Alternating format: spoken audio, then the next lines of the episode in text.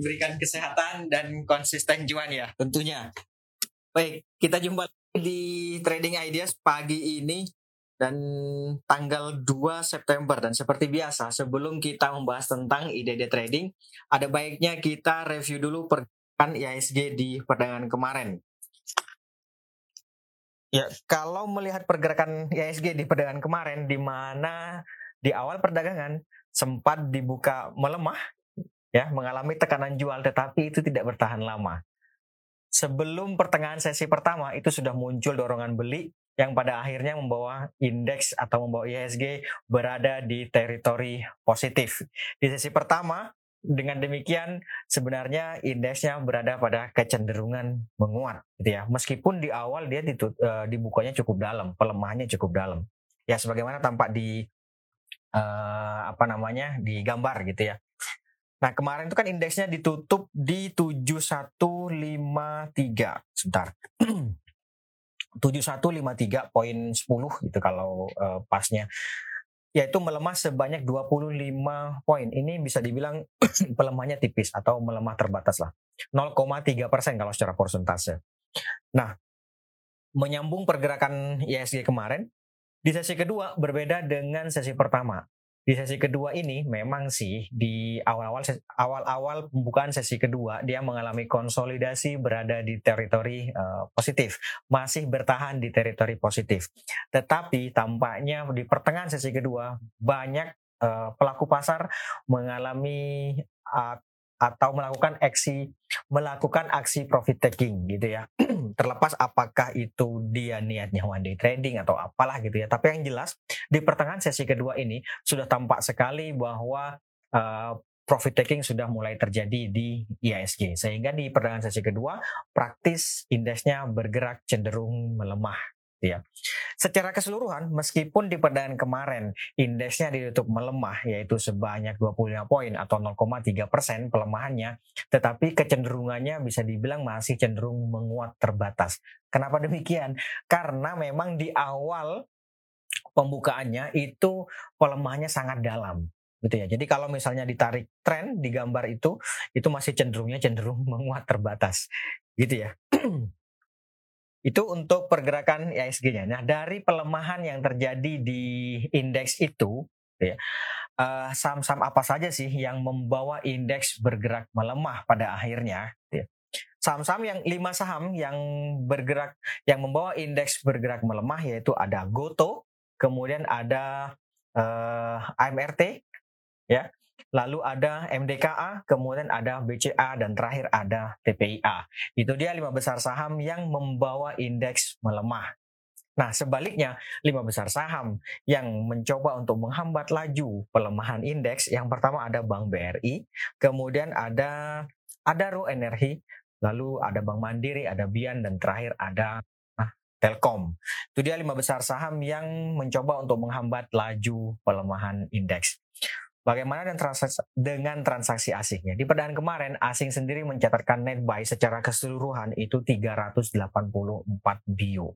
Ya, ya lumayan lah gitu ya. Nah, dari net buy asing itu, saham-saham apa saja sih yang banyak dibeli oleh asing? Yang pertama saham Adaro. Adaro Energi adalah peringkat pertama yang banyak dibeli oleh asing di perdagangan kemarin.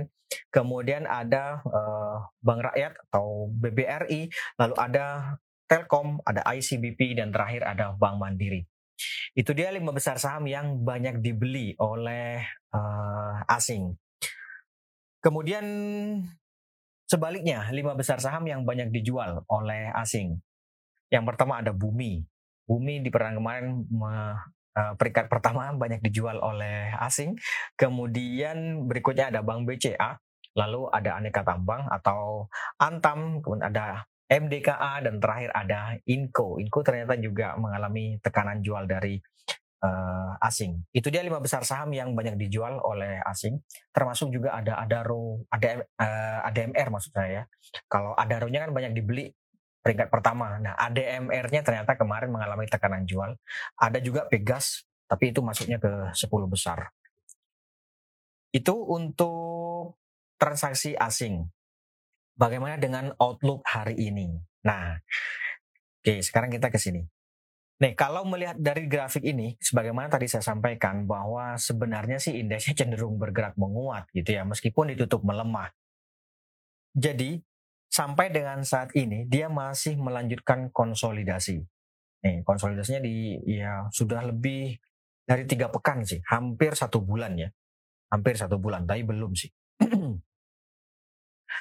nah, saya pikir uh, eh, ISG masih ada potensi untuk melanjutkan konsolidasinya, tetapi kecenderungannya tampaknya melihat tekanan jual yang terjadi di akhir-akhir sesi kemarin, ada potensi untuk uh, terjadi profit taking. Jadi diperkirakan hari ini akan bergerak fluktuatif, tapi kecenderungannya melemah terbatas. Bisa saja memang di awal dia dibuka menguat, uh, bahkan tidak untuk kemungkinan dia terjadi panic buying lalu seiring dengan berjalannya waktu penguatannya semakin uh, menipis gitu ya bahkan tidak untuk kemungkinan menyentuh teritori negatif gitu ya.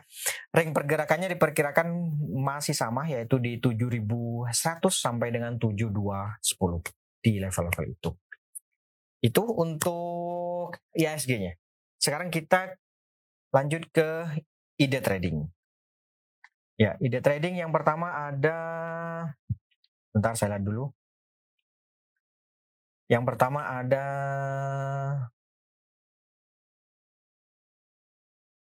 MAPI. Oke, kita lihat MAPI. MAPI ya.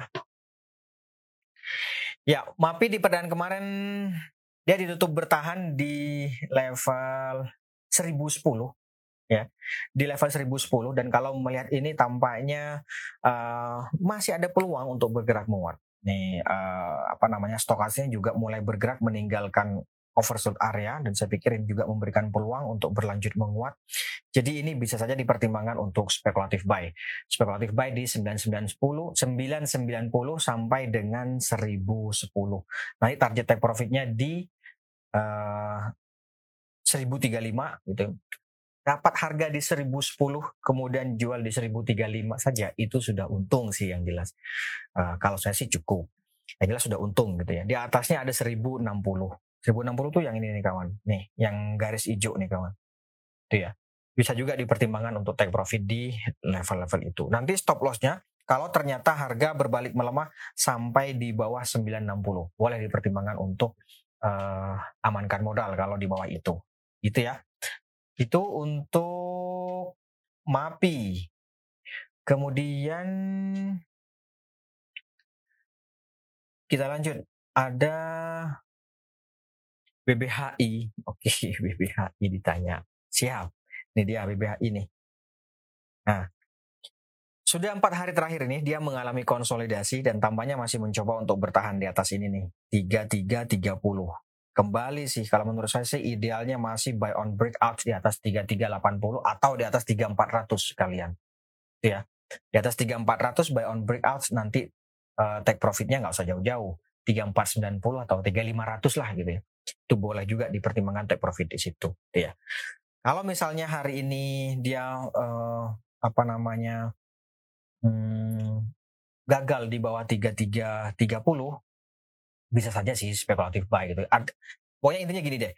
Kalau bicara ideal maka ini idealnya buy on breakout di atas 340. Tapi kalau lebih sukanya buy low sell high ya udah tunggu di bawah 3320. Misalnya hari ini di bawah 3320 uh, eh, gagal bertahan di atas 3320 ya udah tunggu aja di di level-level sini lah ini di berapa nih? 3210 ya di level-level itulah.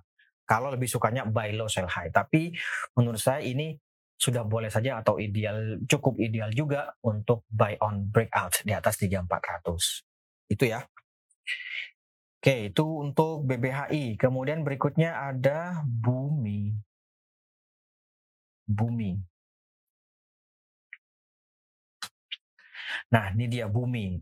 Ya, sebagaimana selalu terjadi sebelum-sebelumnya gitu ya. Ketika dia mampu dibuka menguat, terjadi open gap, maka mending tunggu di bawah kan segitu ya ininya ya. Karena potensinya uh, uh, apa namanya bisa saja terkoreksi. Nah kemarin kan sempat uh, di 166 artinya di bawah uh, closing sehari sebelumnya gitu ya. Nah tampaknya tekanan jual yang terjadi ini bisa saja hari ini berlanjut gitu ya. Kalau bicara ideal, maka ini idealnya adalah buy on witness di level-level sini nih. Ya? Ini saya bicara jangka pendek ya. Kalau uh, to medium ke atas kan sebelum-sebelumnya sudah pernah dibahas. Uh, beberapa kali lah dibahas gitu. Jadi ini saya bicara jangka pendek aja. Nah, atau kalau hari ini dia bergerak menguat sampai di atas 172, itu bisa saja sebenarnya trading buy atau speculative buy. Nanti target take profitnya di berapa? Nggak usah jauh-jauh, 178. Tuh cukup. 178 di atasnya ada 184. Itu ya. Dengan kata lain, resistance level terdekat dari closing kemarin itu yang pertama ada di 172 gitu ya. Kemudian di atasnya ada 178 lalu 184. Silakan main di level-level itu. Gitu ya. Support terdekatnya di nih, support terdekatnya di sini tentunya 166, kemudian berikutnya ada di sini kawan 160. 166, 160 lalu 156. Itu ya. Itu untuk uh, bumi kita lanjut. Ada Arto. Ya, Arto kemarin juga ditutup uh, melemah. Dan tampaknya masih mencoba untuk bertahan di atas ini nih kawan. Ini ini di berapa nih? 8150. Ya, bisa saja spekulatif buy di level-level itu. Atau ya kalau dengan closing kemarin berarti ya buy on weakness lah. 8050 sampai 8150 oke okay, boleh uh, buy on weakness di level-level itu. Atau kalau misalnya hari ini dia bergerak menguat di atas 8425 ya boleh saja ikutan trading buy. Nanti target take profitnya di berapa? Target take profitnya ya sini nih. Ini berapa nih 8900 8900 lumayan sih. Ya Oke, itu ya untuk uh, Arto. Yang jelas sampai sekarang masih mengalami konsolidasi, tapi ada peluang sih untuk bergerak rebound. Gitu ya. Makanya either boy, uh, bisa saja buy on weakness di 8050 sampai 8150 atau buy on breakout kalau harga bergerak di atas 8425. Itu ya, itu untuk uh, Arto. Oke, kita lanjut. Ada lagi Pegas. Nah, Pegas ini kemarin juga tampaknya kembali mengalami tekanan jual, melanjutkan uh, pelemahan yang terjadi beberapa hari sebelumnya, dan tampaknya harga belum mampu nih bergerak kembali di atas ini nih, 1860. Idealnya sih kalau menurut saya ini mending tunggu dulu. Buy on witness ya oke okay lah, tapi buy on witness cukup jauh sih. Buy on witnessnya di level-level sini nih kawan. Jadi nunggunya tunggu dulu sih yang benar yang paling pas gitu ya. 1745 1700 sampai 1745 nunggunya di level-level itu sih. Itu ya. Bisa saja buy on uh, bisa saja spekulatif buy kalau di level-level itu nantinya gitu ya. Karena ini nih ini stokasnya ini masih cenderung bergerak melemah ya kan. Masih ada potensi untuk mengalami pelemahan. Itu yang pertama. Yang kedua nih terjadinya bearish engulfing beberapa hari lalu uh, mengonfirmasi pelemahan yang terjadi ini atau pelemahan yang terjadi selama selama dua hari terakhir kemarin dan satu hari sebelumnya itu juga merupakan konfirmasi dari bearish engulfing yang terbentuk ini. Gitulah. Kurang lebih gitulah. Oke okay. tapi cukup menarik sih ini. Makanya pantau saja. Ini sekali lagi ini idealnya ya buy on witness itu intinya. Kita lanjut. Ada lagi uh, atasnya itu apa Oke, buka. Buka. Buka.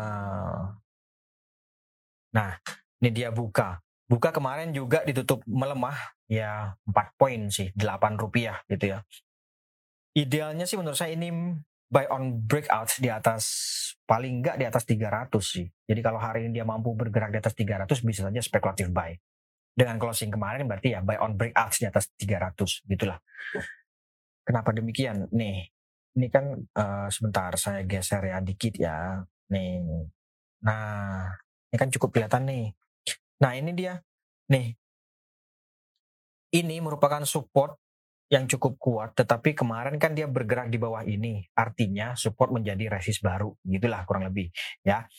Nah, sampai dengan saat ini kan dia masih belum mampu nih uh, untuk kembali di atas ini. Ya belum mampu lah lawan baru kemarin.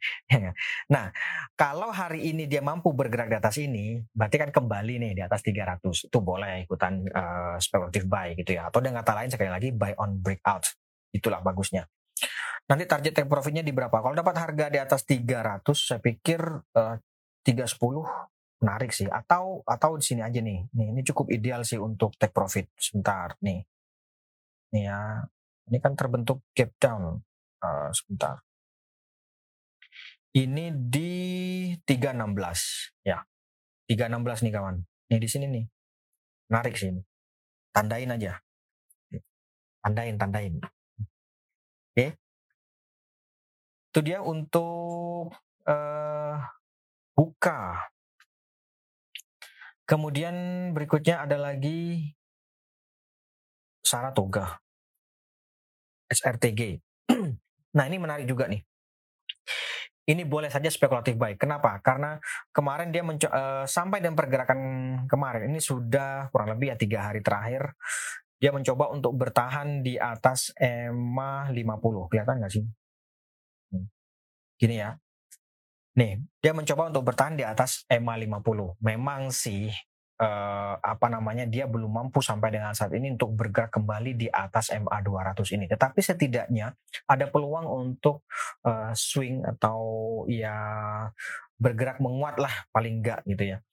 Jadi misalnya hari ini dibuka di 26 uh, 50 gitu atau ya idealnya kan spekulatif buy-nya di 2630 sampai 2660 kalaupun dibuka di 2650 kemudian bergerak naik di atas 2660 itu bisa saja ikutan spekulatif buy. Nanti target take profitnya di sini nih kawan. 2760 harusnya sih cukup ya. 2760 uh, cukup ideal untuk take profit ya 2830 di sini nih. Itu yang hijau, yang hijau nih kawan. Itu ya. Ini cukup menarik juga boleh lah ini spekulatif buy boleh gitu ya. Stop lossnya nanti kalau ternyata harga melemah sampai di bawah sini nih. Kalau dapat harga di 2660 katakanlah closing kemarin uh, bisa dipertimbangkan stop lossnya di bawah 2580 di sini kawan. Di bawah EMA uh, 20-nya. Ya, karena potensinya nanti uji support lagi nih di sini nih 2500-an. Oke, itu untuk uh, Saratoga. Kita lanjut, ada lagi ADMR. Nah, ADMR ini masih menarik nih. Meskipun sampai dengan saat ini dia masih melanjutkan konsolidasi, tetapi uh, uh, melihat nih, stokastik kan cenderung menguat nih. Saya pikir masih ada peluang sih untuk melanjutkan penguatannya. Kan konsolidasinya kelihatan nggak? Konsolidasinya itu, entah saya gedein lagi. Ini kawan, konsolidasi konsolidasinya itu di level-level sini nih, 1565 sampai 1850. Jadi menurut saya sih boleh saja main di level-level ini. Meskipun resistance level terdekatnya nih kan ada di 1725 nih. Jadi dengan demikian melihat tekanan jual yang terjadi juga di peran kemarin, ada baiknya dipertimbangkan buy on weakness. Ya, ini intinya sini ya. Buy on weakness bisa dipertimbangkan di 1635 sampai dengan 1655 ya. Nanti target take profitnya di berapa? Kalau dapat harga di 1635 ya. 1635 itu kan di sini nih kawan, garis yang merah ini loh kawan. Ya. 1635. Kalau dapat harga di 1635 ya saya pikir nggak ada salahnya sih take profitnya di 1725 di sini aja nih. 1725. Di atasnya boleh lah 1750, di atasnya dikit 1750. Uji uji kembali EMA 50-nya ya itu oke okay ya. Boleh juga gitu ya. Nanti kalau ternyata harga, oh harga terus naik nih di atas 17.50, ikutan lagi kita, ikutan lagi terus berarti di sini nih berikutnya 18.50 gitu. Katakanlah ya, katakanlah nih uh, harga sampai bergerak di atas uh, 17.50, terus kita ikutan lagi dapat harga di 17.60, 17.70, uh, bolehlah di level-level itu. Take profitnya naikin lagi yaitu di 18.50. Artinya kan itu yang dimaksud dengan buy high sell higher gitu ya.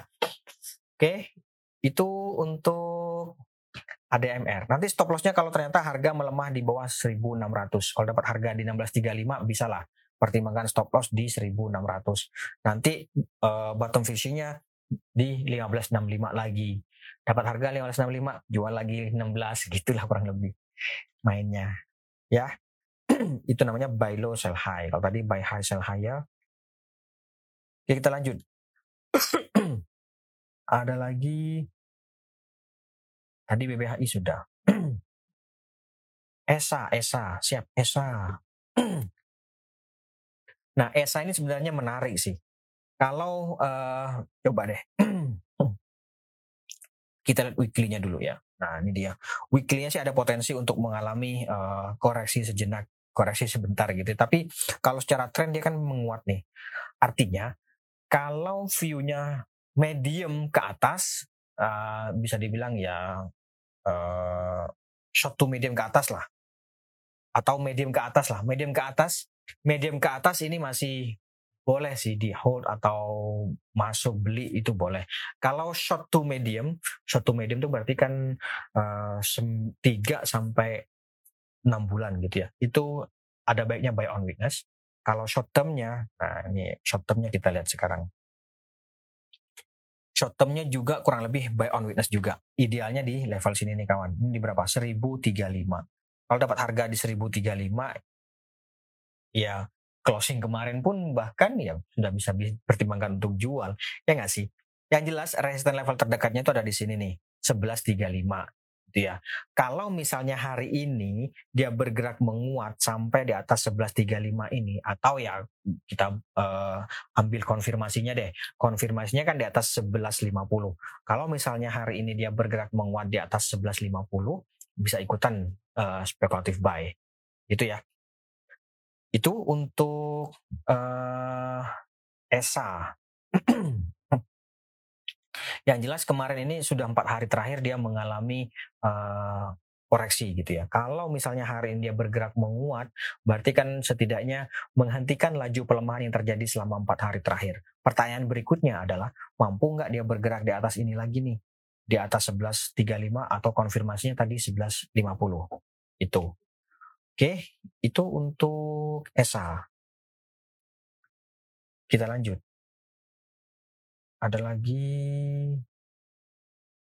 Sico. Oke, ini tiga hari terakhir uh, fenomenal ya.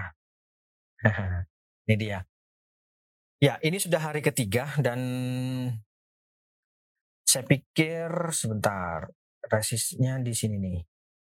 Uh, nah, pas banget 240 ya uji resist kemarin belum mampu di atas 240 nih gini aja kalau kalau uh, kemarin sudah ikutan ya ini kan sudah kebentur resisten level di 240 kalau kemarin ada ikutan uh, bisa dipertimbangkan pasang trailing stop kenapa karena begini dua hari terakhir dia memang oke okay, cukup kuat long white marubozu juga terbentuk uh, apa namanya bukan long white marubozu long white closing marubozu. Nah ini terbentuk kan di sini kan. Kemudian di sini juga ya sama.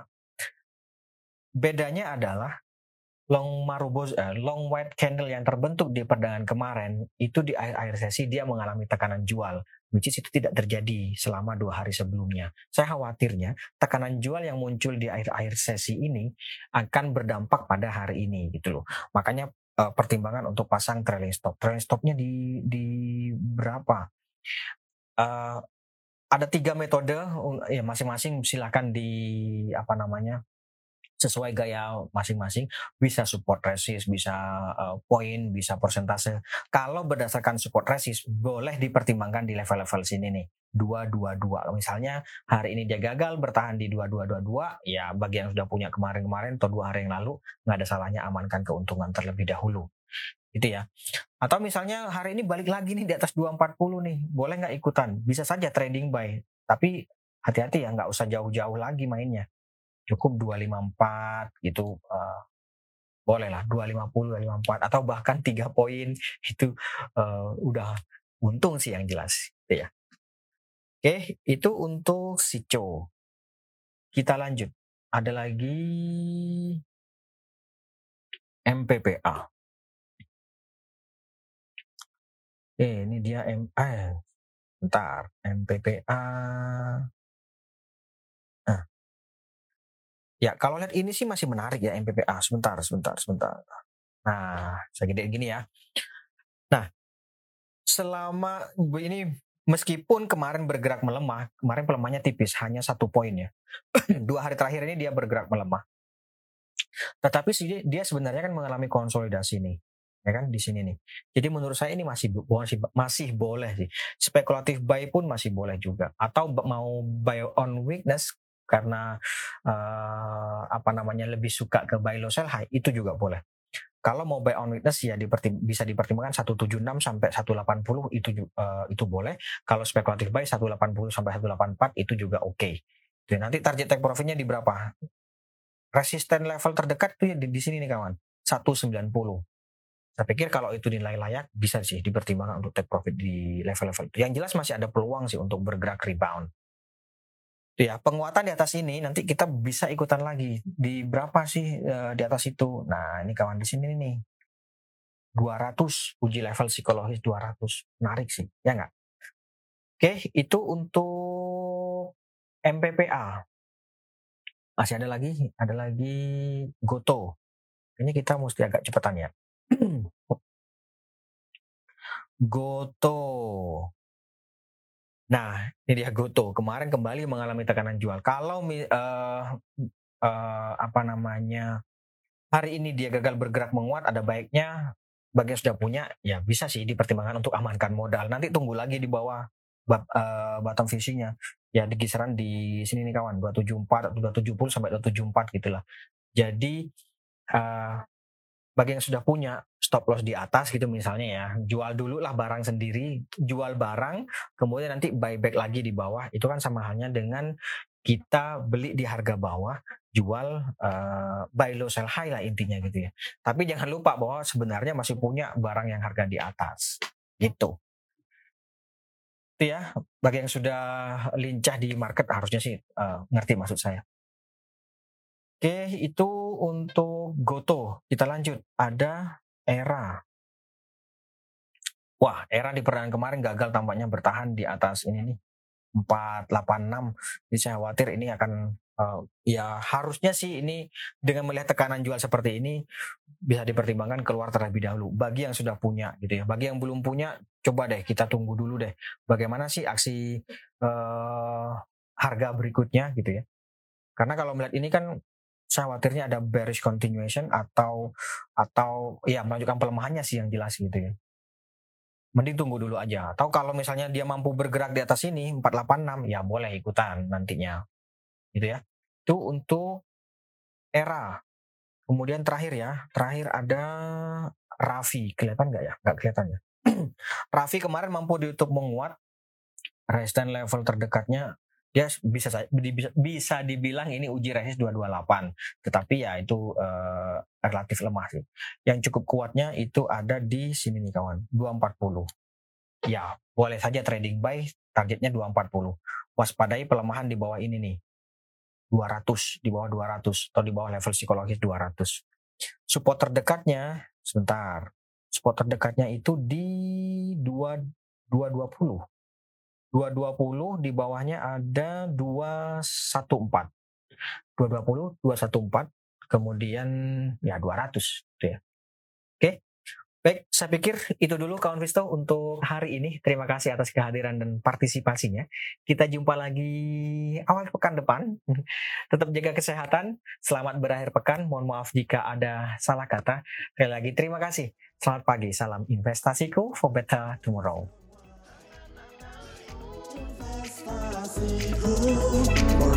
tomorrow.